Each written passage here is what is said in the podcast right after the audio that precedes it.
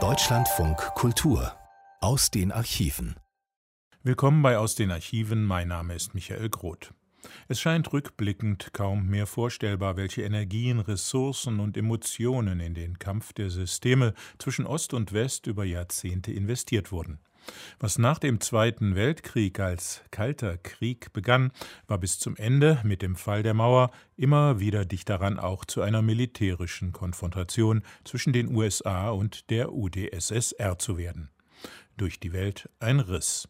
Wir wiederholen ein Feature von Hanno Krämer, das Deutschlandradio Berlin erstmals am 21. September 1997 sendete.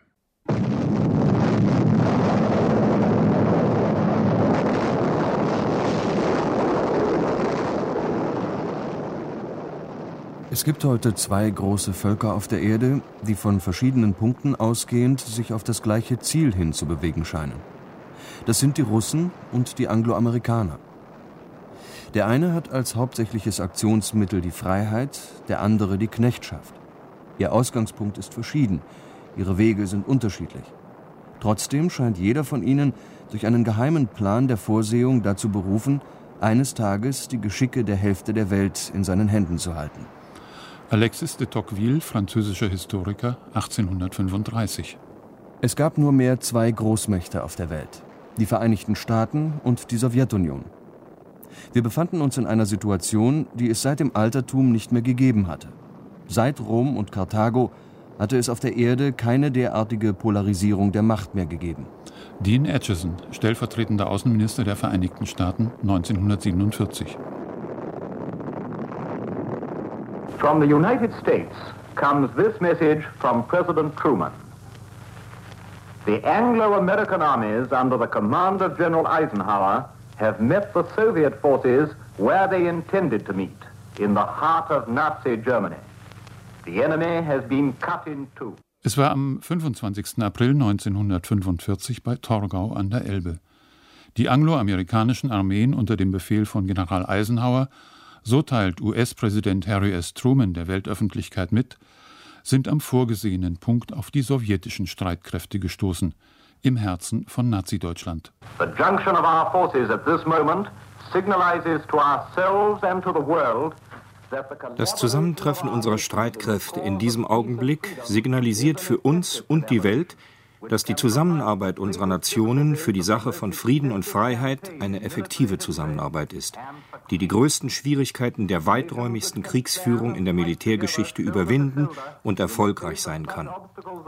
Nationen, die gemeinsam planen und Schulter an Schulter kämpfen, können angesichts von Hindernissen der Entfernung, von Sprache und Kommunikation, die wir überwunden haben, zusammenleben und arbeiten bei dem gemeinsamen Bemühen um die Organisation einer Welt des Friedens. Ein welthistorisches Ereignis, wussten die Beteiligten. Aber weder Präsident Harry Truman noch Marschall Josef Stalin hatte eine Vorstellung davon, welche Folgen die Begegnung an der Elbe für die Zukunft der Welt haben würde.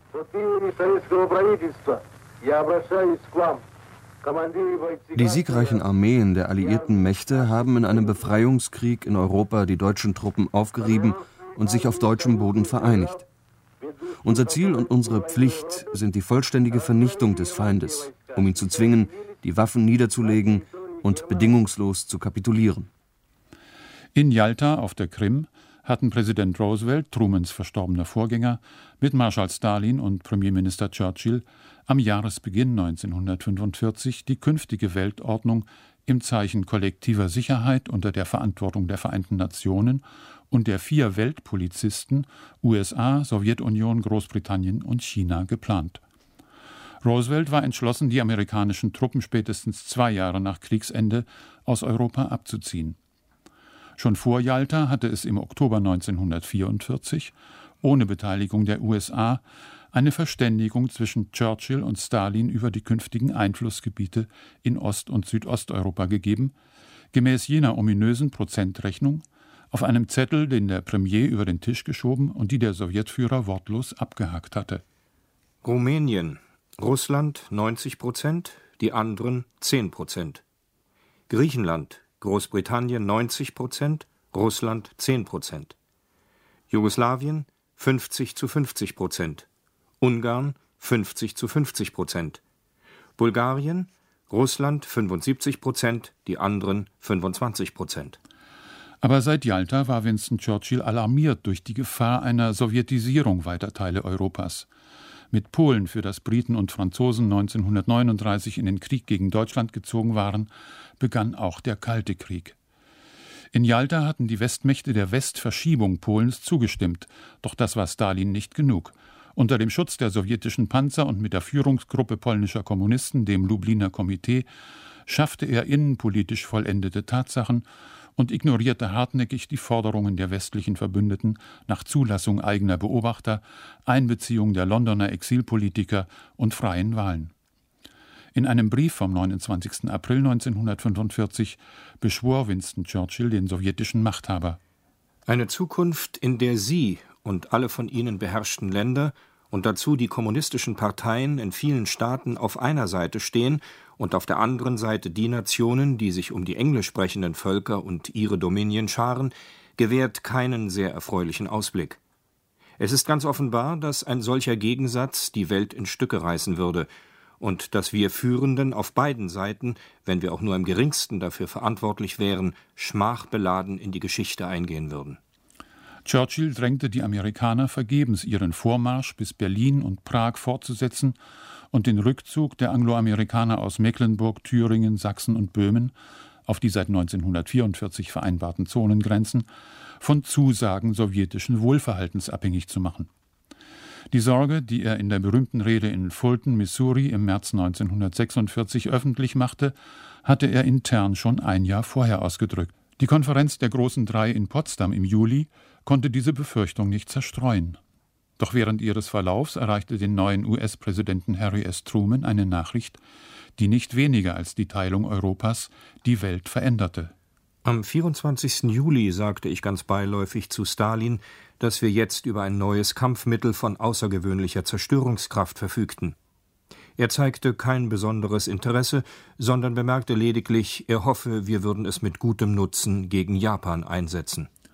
Stalin hatte den Verbündeten nicht zu erkennen gegeben, dass er über das Manhattan-Projekt, ihr bestgehütetes Geheimnis, durchaus informiert war. Der Eintritt der Sowjetunion in den Krieg gegen Japan in letzter Minute verlor seine militärische Bedeutung. Die von den Aggressoren zusammengeschweißte Kriegskoalition war in der Stunde ihres überwältigenden Sieges dabei, den Frieden zu verfehlen. Die möglichen Gemeinsamkeiten zerbröckelten weiter. Stattdessen jedoch beauftragte Stalin, der das Schweigen der westlichen Verbündeten als Bedrohung empfand, Beria damit, dafür zu sorgen, dass die Arbeit an der Schaffung sowjetischer Atomwaffen beschleunigt würde. Berichtet Stalins Dolmetscher Valentin Bereschkow.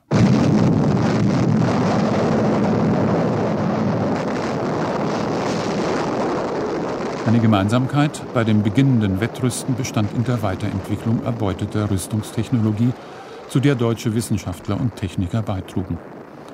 So wurde Wernher von Brauns soeben noch in Sklavenarbeit gebaute V2 gleich nach dem Krieg zur Mutter der amerikanischen Raketentechnik.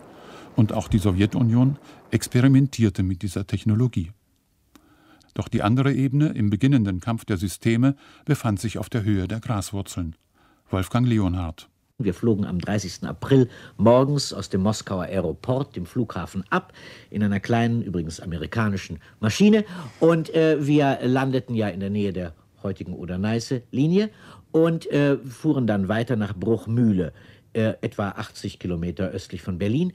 Und dort wurde uns etwas zumindest gesagt, nämlich, dass wir zunächst einmal nicht eine politische Partei gründen sollten, also nicht die kommunistische Partei gründen sollten, sondern zunächst einmal die Verwaltungen aufbauen das Leben wieder in Gang bringen. Wir sind am äh, 1. Mai, ist schon Walter Ulbricht, äh, nach Berlin abends hineingefahren, äh, obwohl Berlin ja offiziell, die Truppen in Berlin noch nicht offiziell kapituliert hatten.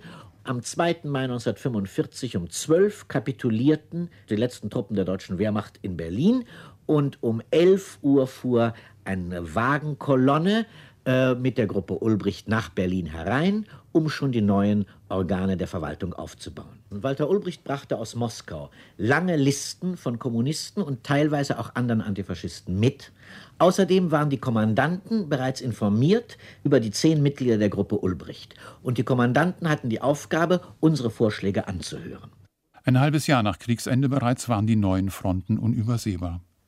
Josef Stalin gab auf einer Wahlversammlung in Moskau im Februar 1946 diese Deutung der Weltlage aus. Ursache des vergangenen Krieges waren die Bedürfnisse der kapitalistisch-imperialistischen Monopole. Noch immer bestimmen diese Kräfte das Ausland. Somit ist keine friedliche internationale Ordnung möglich. Die Sowjetunion muss sich gegen jede Möglichkeit wappnen. Die Amerikaner aufzurütteln, blieb Winston Churchill mit seinem Auftritt in Fulton, Missouri, einen Monat später, am 5. März 1946 vorbehalten. From Stettin in the Baltic von Stettin an der Ostsee bis Triest an der Adria ist ein eiserner Vorhang quer durch den Kontinent niedergegangen. Hinter dieser Linie liegen alle Hauptstädte der mittel- und osteuropäischen Staaten. Warsaw, Berlin, Prague, Vienna, Budapest, Belgrade, Bukarest und Sofia. Alle diese berühmten Städte und die Bevölkerungen um sie liegen im sowjetischen Bereich und sind alle in der einen oder anderen Form nicht nur sowjetischem Einfluss, sondern in sehr hohem und wachsendem Maße der Kontrolle aus Moskau unterworfen. Wer Berlin hat, hat Deutschland, wussten die Kommunisten seit Lenin. In der Vier-Sektoren-Stadt schlugen die Spannungen frühzeitig in den kommunalen Alltag durch.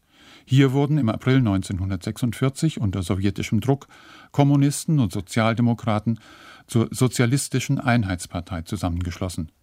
Ihr stellvertretender Vorsitzender Walter Ulbricht Von der Hauptstadt unseres deutschen Vaterlandes, von Berlin aus, leuchtet für das ganze deutsche Volk weithin sichtbar das Banner der Sozialistischen Einheitspartei, das Banner der Einheit der deutschen Arbeiterklasse, das Banner des Kampfes um die Einheit aller demokratischen Kräfte, das Banner der Einheit Deutschlands.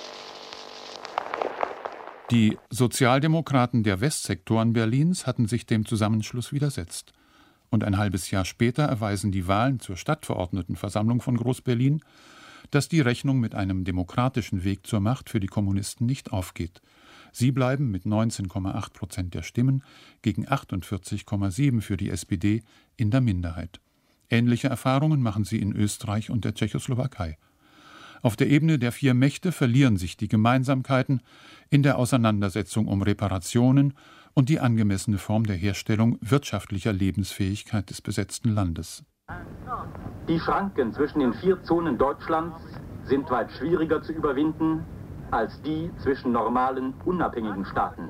Stuttgart, 6. September 1946.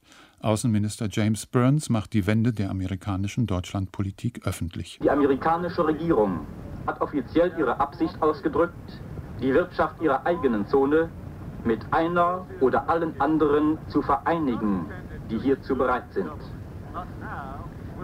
Bis jetzt hat sich nur die britische Regierung bereit erklärt, mit ihrer Zone daran teilzunehmen.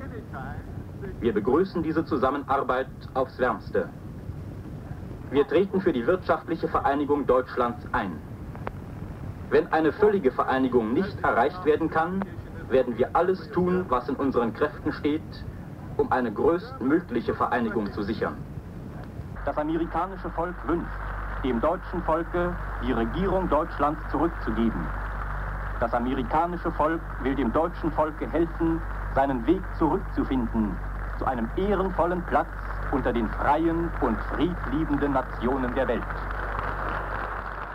Entschlossen, nicht mehr auf eine gemeinsame Deutschlandpolitik zu warten, vereinigen Briten und Amerikaner ihre Besatzungsgebiete 1947 zur Bizone, während zwei Außenministerkonferenzen am Beginn und am Ende des Jahres nur die Uneinigkeit der vier Mächte bestätigen. Amerika beginnt zu begreifen, dass es sich nicht wie nach dem Ersten Weltkrieg aus Europa zurückziehen kann und dass die Weltpolizistenrolle sich zu einer Solopartie entwickelt. The peoples of a number of countries of the world den Völkern einer Reihe von Ländern wurden in letzter Zeit totalitäre Regime aufgezwungen, gegen ihren Willen. Die Regierung der Vereinigten Staaten hat regelmäßig Proteste eingelegt gegen Zwang und Einschüchterung in Verletzung des Jalta-Abkommens in Polen, Rumänien, Bulgarien. Ich muss auch feststellen, dass in einer Reihe anderer Länder ähnliche Entwicklungen stattgefunden haben. Am 12. März 1947 sind es der Bürgerkrieg in Griechenland und die Gefährdung der Türkei, die ein bis hierher und nicht weiter zu fordern scheinen. I believe that it must be the policy of the United States ich glaube, dass es die Politik der Vereinigten Staaten sein muss, freie Völker dabei zu unterstützen, die den Versuchen zur Unterwerfung durch bewaffnete Minderheiten oder äußerem Druck widerstehen.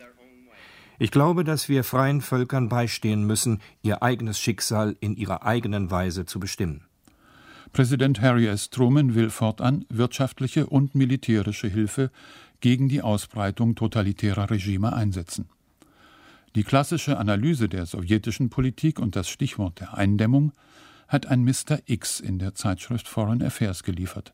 Er ist Botschaftsrat der USA in Moskau und heißt George Kennan. Im Juni 1947 lenkt US-Außenminister George Marshall die Aufmerksamkeit seiner Mitbürger auf die Notwendigkeit eines wirtschaftlichen Wiederaufbaus in Europa. Our policy is directed not against any country or doctrine, but against hunger, poverty, desperation and chaos. Unsere Politik richtet sich nicht gegen ein bestimmtes Land oder eine bestimmte Ideologie, sondern gegen Hunger, Armut, Verzweiflung und Chaos. Eher bescheiden formuliert Marshall das Angebot einer Wiederaufbauhilfe, das auch für Ostmitteleuropa gilt. Die Initiative muss von Europa kommen. Die Rolle Amerikas sollte sich auf freundschaftliche Hilfe bei der Planung eines europäischen Wiederaufbauprogramms und finanzielle Hilfe bei der Durchführung beschränken. Länder wie die Tschechoslowakei und Polen sind am Marshallplan interessiert, doch Moskaus Machtwort beendet solche Überlegungen. Der klassische Wettbewerb der Systeme findet auf der Ebene der Wirtschaft statt. Die Fronten sind nun abgesteckt mit Truman-Doktrin, Marshallplan, der zunehmenden Spaltung Deutschlands. In der Nachfolge der Komintern, des im Krieg aufgegebenen Lenkungsinstruments der Weltrevolution in sowjetischer Hand, wird das Kominform gegründet. Der amerikanische Publizist Walter Lippmann beschreibt den Zustand der Weltpolitik als The Cold War. War Stalin für seinen auf Vertrauen bauenden Verbündeten Roosevelt Uncle Joe gewesen, macht jetzt die Enttäuschung über dessen Nachkriegspolitik aus ihm den Erzfeind amerikanischer Werte, der das Land der Freien von den Filmstudios bis zu den Atomforschern unterwandert hat. Uh, Mr. Bragg, are you a member of the Communist Party or have you ever been a member of the Communist Party? I was not a member or am not a member of any Communist Party. Kongressausschuss für unamerikanische Aktivitäten Oktober 1947. Die Antifaschisten von einst sind nun selbst verdächtig. Bertolt Brecht wechselt weiter, wie er in seinem Gedicht an die Nachgeborenen schreiben wird, öfter als die Schuhe die Länder. Der Kalte Krieg ist die große Zeit der Feindbilder, der Gesinnungsprüfungen und Verdächtigungen, der Geheimhaltung, des vermeintlichen und des tatsächlichen Verrats. Im Februar 1948 war die Tschechoslowakei von den Kommunisten durch einen Staatsstreich gleichgeschaltet worden. Außenminister Jan Masaryk, der Sohn des Staatsgründers, hatte Selbstmord begangen. Präsident Benesch war zurückgetreten. In Berlin verließ der sowjetische Militärbefehlshaber Sokolowski den alliierten Kontrollrat. Nur drei Jahre nach dem gemeinsamen Sieg über die Achsenmächte und dem Augenblick der Hoffnung auf eine Welt der gemeinsam garantierten kollektiven Sicherheit stehen sich USA und Sowjetunion als Gegner gegenüber. Berlin, 23. Juni, ADN. Infolge einer technischen Störung an der Eisenbahnstrecke war die Transportverwaltung der sowjetischen Militärverwaltung in Deutschland gezwungen, in der Nacht zum 24. Juni sowohl den Passagier- als auch den Güterverkehr auf der Strecke Berlin-Helmstedt in beiden Richtungen einzustellen. Der als wirtschaftliche Aggression empfundenen Währungsreform im Westen folgte die potenziell militärische Aggression aus dem Osten am empfindlichsten Punkt der westlichen Präsenz in Deutschland. Und es folgt die erste Bewährungsprobe einer neuen diplomatischen Disziplin, des Krisenmanagements im Schatten der, nur dieses Mal noch einseitigen, nuklearen Drohung. Amerika erwägt unter anderem eine gesichtswahrende Lösung durch gemeinsamen Abzug der Besatzungsmächte. Inzwischen hat sich jedoch der Einfallsreichtum des amerikanischen Militärgouverneurs Lucius D. Clay bewährt. Berlins Versorgung in den Westsektoren gesichert. Volle Versorgung auf dem Luftwege. Luftbrücke geschlagen. Britische Militärregierung entsendet 100 Flugzeuge mit Lebensmitteln nach Berlin. Französische Militärregierung plant Einsatz von Flugzeugen zu Lebensmitteltransporten nach Berlin. Das waren etwa die Schlagzeilen heute Morgen in den Berliner Tageszeitungen, in den Berliner Morgenzeitungen. Dazu kam eine Schlagzeile, die ganz besonders beachtlich war. Alle acht Minuten landet eine Maschine auf dem Flugfeld in Berlin-Tempelhof.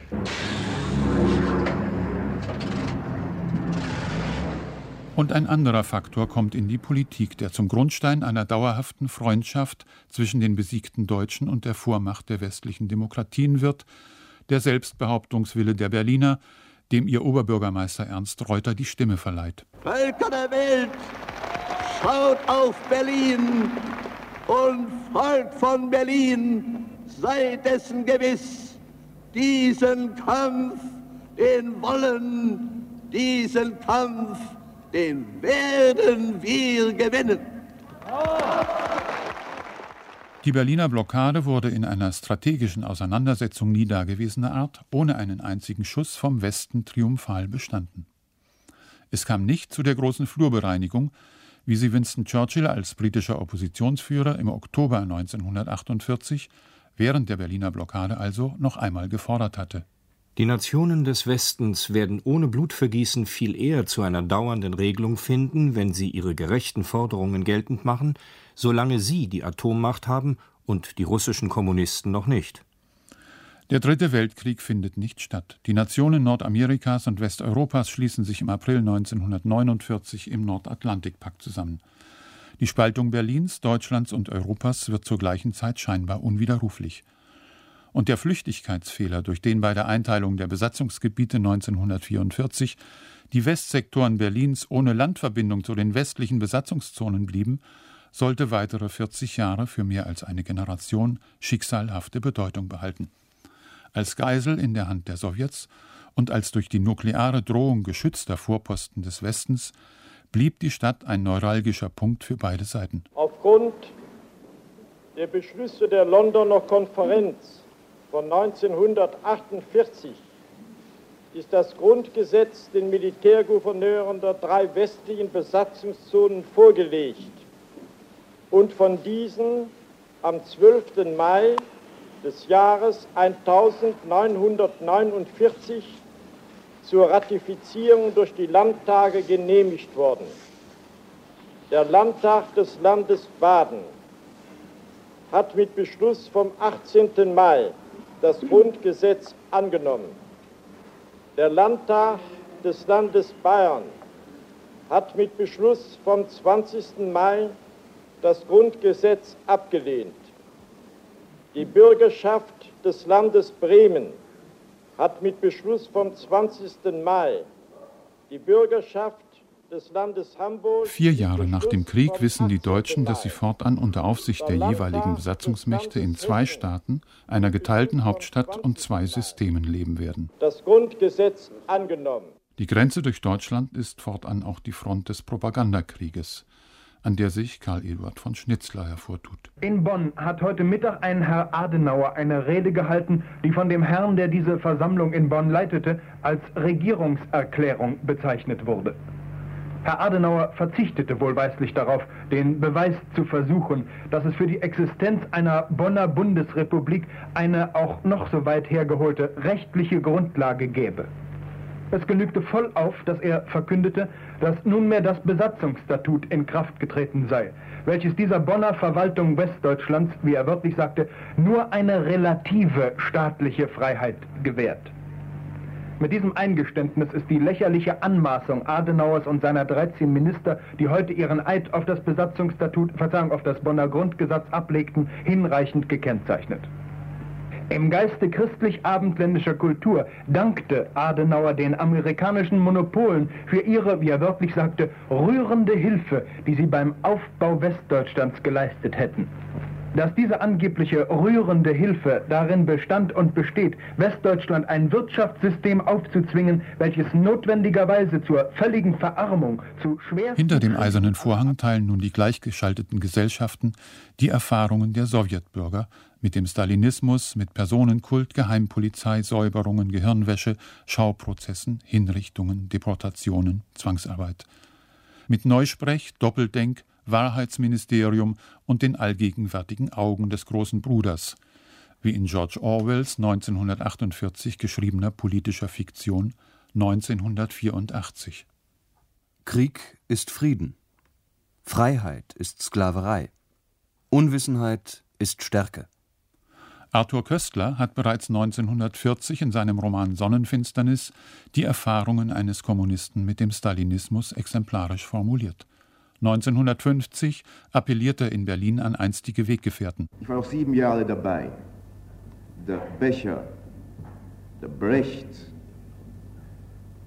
Kantorowitsch, das waren doch meine Freunde. Und vielleicht hört einer von euch zu.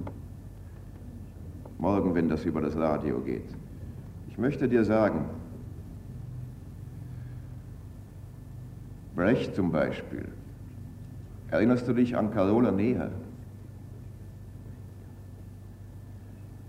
Ich möchte dir sagen, Johannes Herr Becher, erinnerst du dich an Paul Dietrich? Ich möchte dir sagen, Anna, Anna Segers, deine besten Freunde in Meudon, in der Immigration in Paris, waren Alex und Lene Rado. Weißt du, was aus Alex geworden ist? Jeder dieser Namen, die ich nannte, der Träger jeder dieser Namen findet sich nicht mehr unter den Lebenden. Bei Carola Neher ist noch ein Zweifel möglich. Das waren unsere Freunde. Wir saßen gemeinsam in den Kaffeehäusern in Paris. Sie wurden neben euch abgeschossen. Ich sage das bildlich neben euch. Sie wurden nach Moskau zurückberufen. Sie kamen nicht mehr wieder. Und ihr machtet weiter. Und ihr machtet euch zum Komplizen der Mörder eurer Freunde. Und ihr wusstet, dass diese Leute nicht, dass eure Freunde nicht Spione waren, dass sie nicht Verräter waren. Ihr habt euch zu Komplizen gemacht. Ihr seid Komplizen, ihr bleibt dabei. Wacht doch auf dort drüben. Heute weiß man, dass auch die Schauspielerin Carola Nea zur Zeit dieses Appells bereits seit Jahren tot war, gestorben in einem sowjetischen Lager. Wir schreiben 1950. Im Juni. UN-Generalsekretär Trigveli gibt die Korea-Resolution des Weltsicherheitsrates bekannt, an dessen Sitzung der sowjetische Vertreter nicht teilgenommen hat. Die Krise reicht weit über Korea hinaus. Sie ist weltweit. Der Sicherheitsrat handelte gestern sehr energisch und prompt. Aber mich beschäftigt auch die weltweite Krise, die festgefahrene Situation des sogenannten Kalten Krieges, der Vereinten Nationen, deren Teil die jüngste Krise ist. Korea war von den Besatzungsmächten Sowjetunion im Norden und USA im Süden nach ihrem Abzug geteilt hinterlassen worden. Als Truppen des kommunistischen Regimes im Norden im Juni 1950 die Grenze am 38. Breitengrad überschritten hatten und der Sicherheitsrat der Vereinten Nationen in Abwesenheit des sowjetischen Vertreters militärische Gegenmaßnahmen anordnete, begann ein konventioneller Krieg, dessen Fronten bis zur Südspitze im Gelben Meer und bis zum Yalu an der chinesischen Grenze im Norden hin und her wogten, an dem sich unter dem Mandat der UNO 142.000 Amerikaner und Soldaten aus weiteren 16 Staaten beteiligten. An der Seite Nordkoreas kämpfte schließlich eine Million Chinesen. Über dem Koreakrieg schwebte die nukleare Drohung. Die Sowjetunion griff nicht mit Truppen ein. Ein Beispiel der Eskalation, die mit dem Waffenstillstand vom Juli 1953 exakt zum Status quo ante zurückkehrte. Korea ist bis heute am 38. Breitengrad geteilt. Der Wettbewerb der Systeme ist dort nach 45 Jahren weiter im Gange. Er steht zurzeit bei mehr als 8 zu 1 für den kapitalistischen Süden, wenn man das Pro-Kopf-Einkommen als Maßstab anlegt. Meine Damen und meine Herren, drei Ereignisse der letzten Zeit sind von solch entscheidender Bedeutung für die deutsche Zukunft dass das deutsche Volk ein Recht darauf hat, die Stellung der Bundesregierung und, wie ich wohl hinzusetzen darf, auch der Fraktionen dieses Hauses zu diesen Ereignissen kennenzulernen. Diese Ereignisse sind erstens die Beratung der Frage eines Beitrags der Bundesrepublik Deutschland zu der Verteidigung des Westens auf der New Yorker Außenministerkonferenz und den Konferenzen, die sich an diese angeschlossen haben. Zweitens der von Frankreich vorgelegte Plevenplan. Bundeskanzler Konrad Adenauer im November 1950. Schon 1948 hatten die Vereinigten Stabschefs in Washington eine Einbeziehung Westdeutschlands in die westliche Verteidigung empfohlen. Mit dem Ausbruch des Koreakrieges breitet sich auch in Deutschland erneut Kriegsfurcht aus und damit die zögernde Bereitschaft zu einer Wiederbewaffnung. Seit Anfang des Jahres 1950 wird in der DDR die kasernierte Volkspolizei aufgestellt. Die Deutschen müssen sich darüber klar sein, dass sie unmöglich erwarten können, dass die Vereinigten Staaten, Kanada und die westeuropäischen Länder die Opfer, die mit der Schaffung einer solchen Abwehrfront verbunden sind, auf sich zu nehmen, während Deutschland selbst nichts dazu beiträgt. Für jeden Deutschen, meine Damen und Herren, mit gesundem Empfinden muss es auch ein zwingendes Gebot sein, seine Heimat und seine Freiheit zu verteidigen. Und um nichts anderes handelt es sich.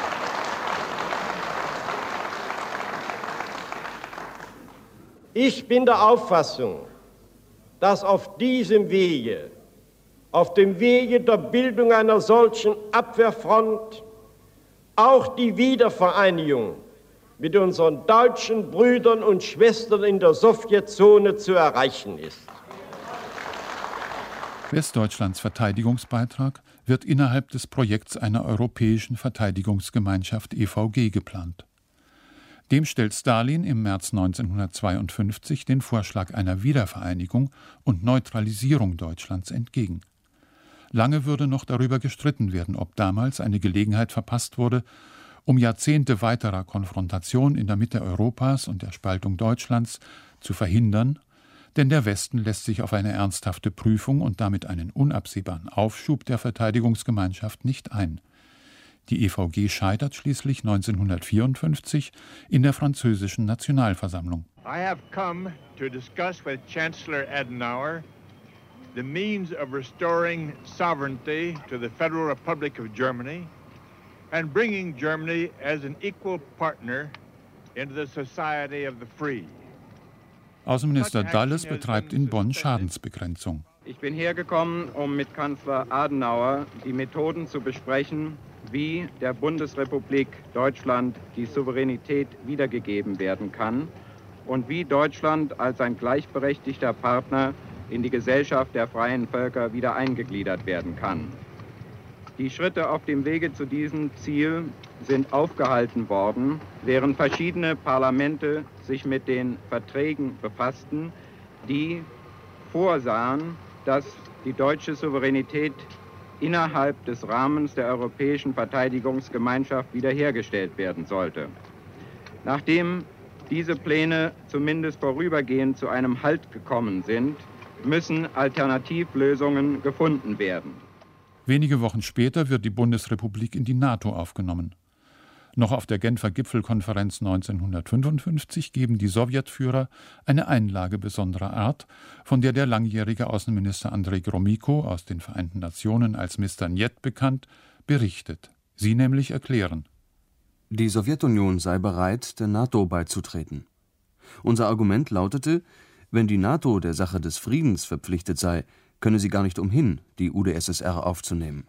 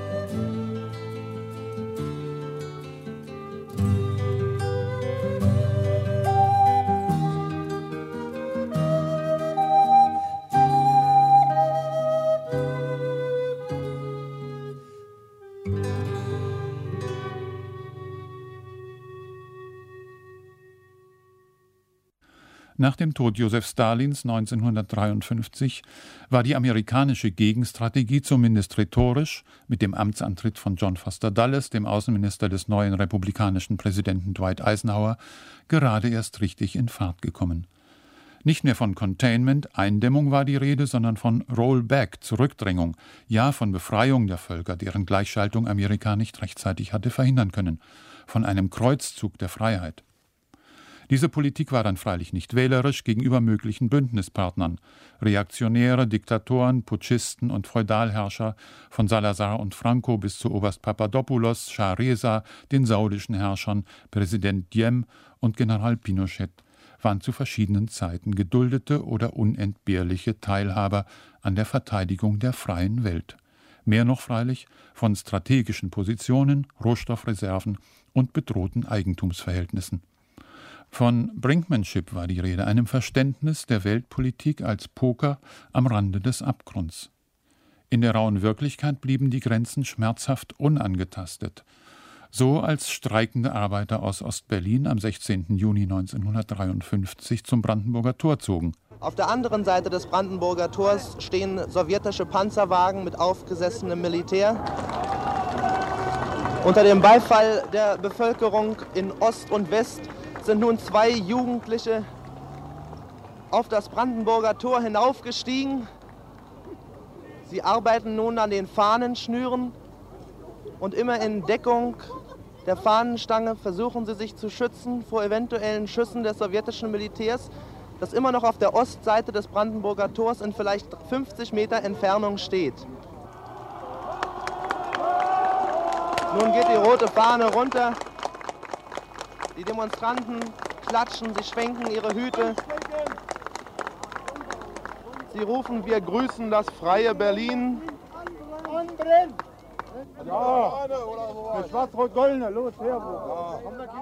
Auch der Ruf der Ungarn nach Freiheit im Oktober 1956 sah den Westen ohnmächtig.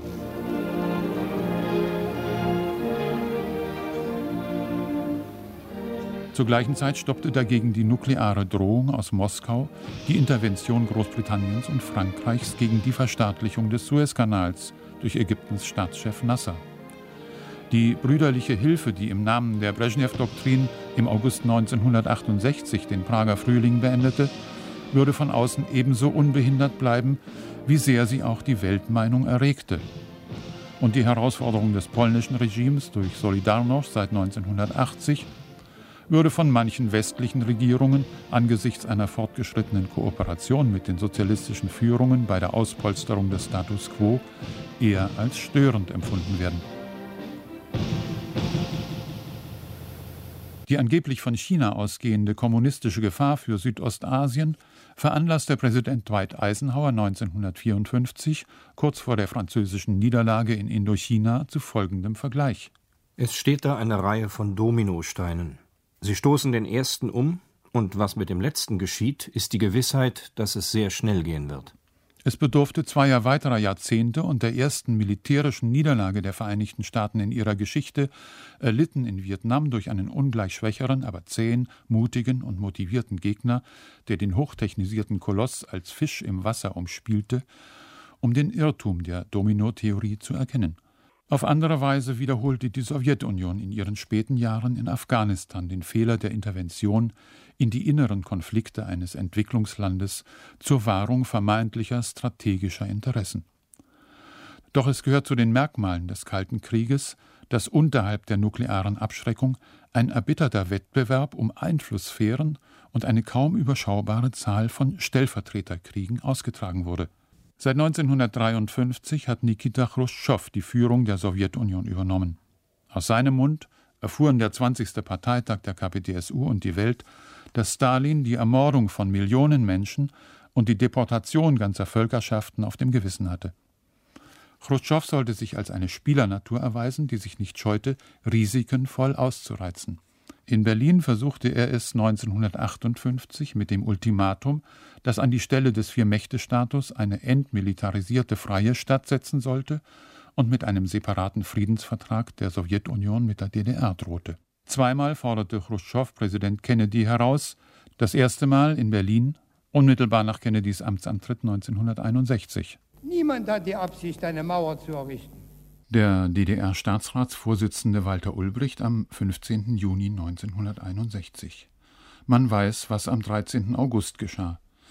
Es blieb bei der defensiven Lösung, nicht der Pfahl im Fleische wurde ausgerissen, wohl aber das Schlupfloch verschlossen, durch das die für die DDR existenzbedrohende Fluchtbewegung verlaufen war. Ich habe heute dem Präsidenten der Vereinigten Staaten von Amerika, John, John Kennedy, in einem persönlichen Brief in aller Offenheit meine und wie ich glaube, unsere Meinung gesagt. Berlin erwartet mehr als Worte, Berlin erwartet politische Aktion. Ungeachtet der tiefen Enttäuschung der Westberliner war der 13. August 1961 nicht nur der Beginn einer Konsolidierung des realsozialistischen Systems in der DDR und mittelfristig der Beginn einer von Deutschland ausgehenden, von Willy Brandt gestalteten neuen Ostpolitik, sondern auch eine unzweifelhafte Bestätigung der Grenzen der Machtblöcke – die zum Unglück Zehntausender von Familien am Bürgersteig der Bernauer Straße vor dem Brandenburger Tor quer über die Friedrichstraße und die Kliniker Brücke, die Brücke der Einheit zwischen Berlin und Potsdam verlief. Als am Checkpoint Charlie amerikanische Panzer auffuhren, war zugleich klar, dass die USA den Westen der Stadt wie einen Teil ihres eigenen Territoriums zu schützen gedachten. Doch noch stand der entscheidende Showdown der Supermächte bevor, bis gut ein Jahr nach dem Bau der Mauer als sich sowjetische Raketen auf dem Seeweg nach Kuba befanden. Nikita Chruschtschow in seinen Erinnerungen Ich wusste, dass die Vereinigten Staaten zwar einige unserer Einrichtungen zerstören konnten, aber nicht alle. Wenn auch nur eine oder zwei große übrig blieben, dann konnten wir noch immer New York treffen, und dann würde von New York nicht mehr viel da sein. Abgesehen davon, dass sie Kuba geschützt hätten, würden unsere Raketen das hergestellt haben, was der Westen gern das Gleichgewicht der Kräfte nennt. Die Amerikaner hatten unser Land mit Militärstützpunkten umgeben und bedrohten uns mit nuklearen Waffen. Wir würden nichts weiter tun, als ihnen ein bisschen von ihrer eigenen Medizin zu verabreichen. In einer sechs Tage währenden Nervenprobe zwischen Präsident Kennedy und dem Sowjetführer Chruschtschow, in der jeder falsche Reflex tödlich werden musste, wurde der Dritte Weltkrieg abgewendet und die Dringlichkeit aktiver Rüstungskontrolle ins Bewusstsein eingebrannt. First, to halt this offensive buildup, a strict quarantine on all offensive military equipment and the shipment to Cuba is being initiated. All ships of any kind bound for Cuba, from whatever nation or port, where they're found to contain cargoes of offensive weapons, be turned back. Um dieser offensiven Aufrüstung Halt zu gebieten, wird eine strikte Quarantäne zur Verhinderung der Einfuhr aller offensiven militärischen Kriegsmaterialien nach Kuba durchgeführt. Sämtliche Schiffe aller Art mit Kurs nach Kuba, von welcher Nation und von welchem Hafen sie auch immer stammen, werden, falls sie mit offensiven Waffen beladen sind, zurückgesandt werden. Falls nötig, so fügte der Präsident hinzu, wird die Quarantäne auch auf andere Ladungen und Transportmittel ausgedehnt werden. Die Vereinigten Staaten werden jeden Abschuss eines nuklearen Geschosses von Kuba gegen irgendeine Nation der westlichen Hemisphäre als einen Angriff der Sowjetunion auf die Vereinigten Staaten ansehen, der einen entsprechenden Vergeltungsschlag gegen die Sowjetunion erforderlich macht. Any hostile move anywhere in the world against the safety and freedom of peoples to whom we are committed, including in particular the brave people of West Berlin, will be met by whatever action is needed. Zwei Jahre nach der Mauer, ein Jahr nach der Kuba-Krise, erhielt die deutsch-amerikanische Beziehung mit dem Deutschlandbesuch des Präsidenten eine emotionale Nähe wie seit den Tagen der Blockade nicht mehr. In Berlin verkündete John F. Kennedy nicht nur das Bürgerrecht aller freien Menschen dieser Welt, sondern auch die Notwendigkeit, neue Beziehungen zwischen Ost und West aufzubauen. 1963 kam das Atomteststop-Abkommen zustande, 1968 der Vertrag über die Nichtverbreitung von Atomwaffen 1970 der deutsch-sowjetische Vertrag. 1971 ist das Berlin-Abkommen reif, 1972 der Grundlagenvertrag. Die beiden deutschen Staaten werden in die Vereinten Nationen aufgenommen. SALT I begrenzt die strategischen Rüstungen. Ab 1973 läuft die Konferenz über Sicherheit und Zusammenarbeit in Europa, die nach zwei Jahren die Schlussakte von Helsinki hervorbringt. Die deutsche Frage war scheinbar von der Tagesordnung abgesetzt. Viele kluge Köpfe auch im Westen verwandten zwingende Beweisführungen darauf, dass die deutsche Einheit eine historische Episode und nicht mehr erstrebenswert sei. Destabilisierung aber ging weiter vom Wettrüsten, von der Verfeinerung der Raketentechnologie aus. Am Beginn der 80er Jahre waren es die sowjetischen SS-20 Mittelstreckenraketen und der Nachrüstungsbeschluss der NATO, die die europäische Sicherheit erschütterten. 1980 setzte US-Präsident Jimmy Carter im Gefolge des sowjetischen Einmarsches in Afghanistan den Boykott der Olympischen Spiele in Moskau auch durch die Bundesrepublik durch. Herbert Wehner, der SPD-Fraktionsvorsitzende mit den diskreten Kontakten zur DDR, hielt es für angebracht, Generalsekretär Erich Honecker vor einer möglichen Kriegsgefahr zu warnen, behauptet Markus Wolf, der Chef der Hauptverwaltung Aufklärung HVA des Ministeriums für Staatssicherheit in seinen Memoiren. Und dort war man nicht weniger nervös. Eine spezielle Arbeitsgruppe des Ministers war damit beauftragt, den Bau dezentraler Kommandobunker für den Kriegsfall zu forcieren. Für die Leitung der HVA wurde ein atomsicherer Bunker in die Gosener Berge, südöstlich von Berlin, gegraben. Als ich im Sommer 1980 in Moskau das versammelte Politbüro zu Verhandlungen über eurostrategische Waffen bewegte, habe ich nicht geblufft, sondern ich habe deutlich gesagt, wenn Verhandlungen und Vertrag nicht erreichbar sei, dann werden nach der vorangegangenen weitgehenden Stationierung von sowjetischen SS-20-Raketen in Osteuropa amerikanische Stationierungen in Westeuropa unvermeidlich und ich würde mich dann dafür einsetzen. Ich habe meine Meinung nicht geändert. Ende 1983 werden in Westdeutschland die ersten Pershing-2-Raketen aufgestellt, im Gefolge des NATO-Doppelbeschlusses, dessen geistiger Urheber der frühere Bundeskanzler Helmut Schmidt war. Ich habe der sowjetischen Führung niemals Kriegsabsichten unterstellt. Ich tue das auch heute, ganz gewiss nicht. Aber ich habe immer wiederholt, dass von ihren beinahe 250 auf Westeuropa gerichteten neuen Mittelstreckenraketen, jede mit drei Sprengköpfen. Und den weiteren über 100, die auf die asiatischen Staaten gerichtet sind, eine schwere psychologisch-politische Bedrohung der Entschlussfreiheit von über 50 nicht-nuklearen Staaten der Welt ausgeht. All right, my fellow Americans, I'm pleased to tell you today that I've signed legislation that will outlaw Russia forever We begin bombing in five minutes. Nun, amerikanische Landsleute, es ist mir ein Vergnügen, euch heute mitzuteilen, dass ich ein Gesetz zur Ächtung der Sowjetunion für alle Zeiten unterzeichnet habe. In fünf Minuten beginnen wir mit der Bombardierung.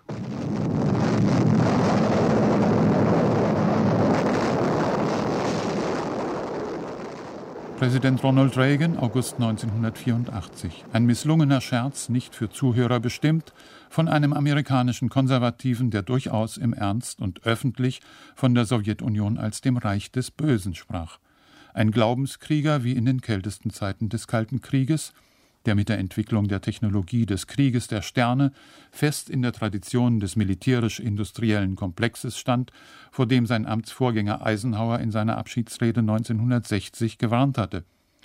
Ausgerechnet diesem Präsidenten fiel es zu, mitgerissen von dem Reformer, der durch Glasnost und Perestroika der Sowjetunion die verpasste Zukunft zurückholen wollte, einem Führer, wie ihn die Kommunistische Partei in 70 Jahren nicht hervorgebracht hatte, das Ende des nuklearen Wettrüstens einzuleiten.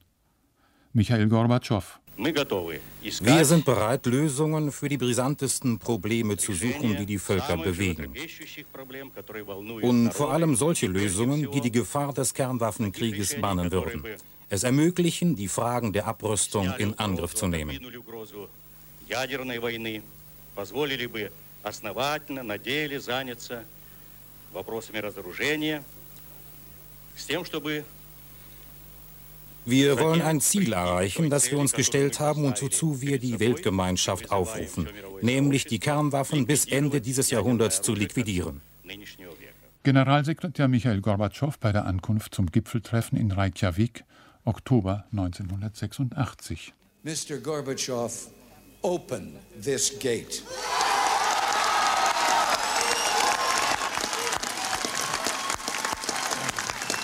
Mr. Gorbachev.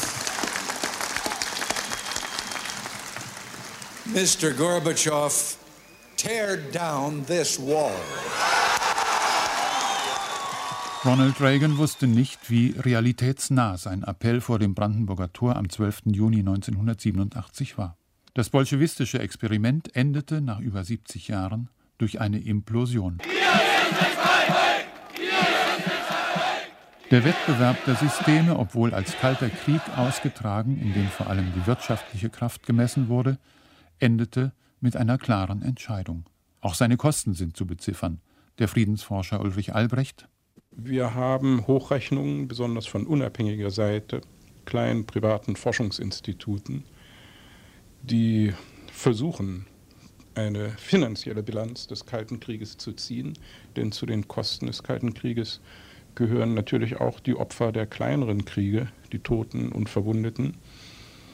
Die Volkswirte sprechen ferner von Opportunitätskosten, also was mit dem Geld, wenn man es woanders hineingesteckt hätte, hätte erreicht werden können, etwa an Entwicklungsfortschritt im Nord-Süd-Verhältnis.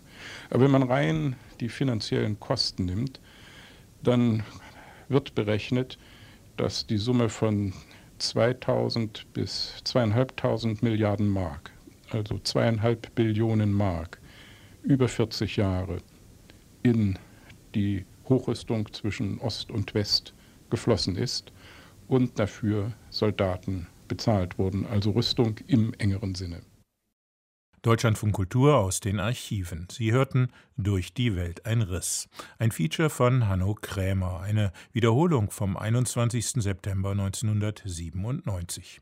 Am kommenden Samstag erinnern wir an den vor einem Jahr verstorbenen Sänger Karel Gott. Mein Name ist Michael Groth. Ein schönes Wochenende. Machen Sie es gut.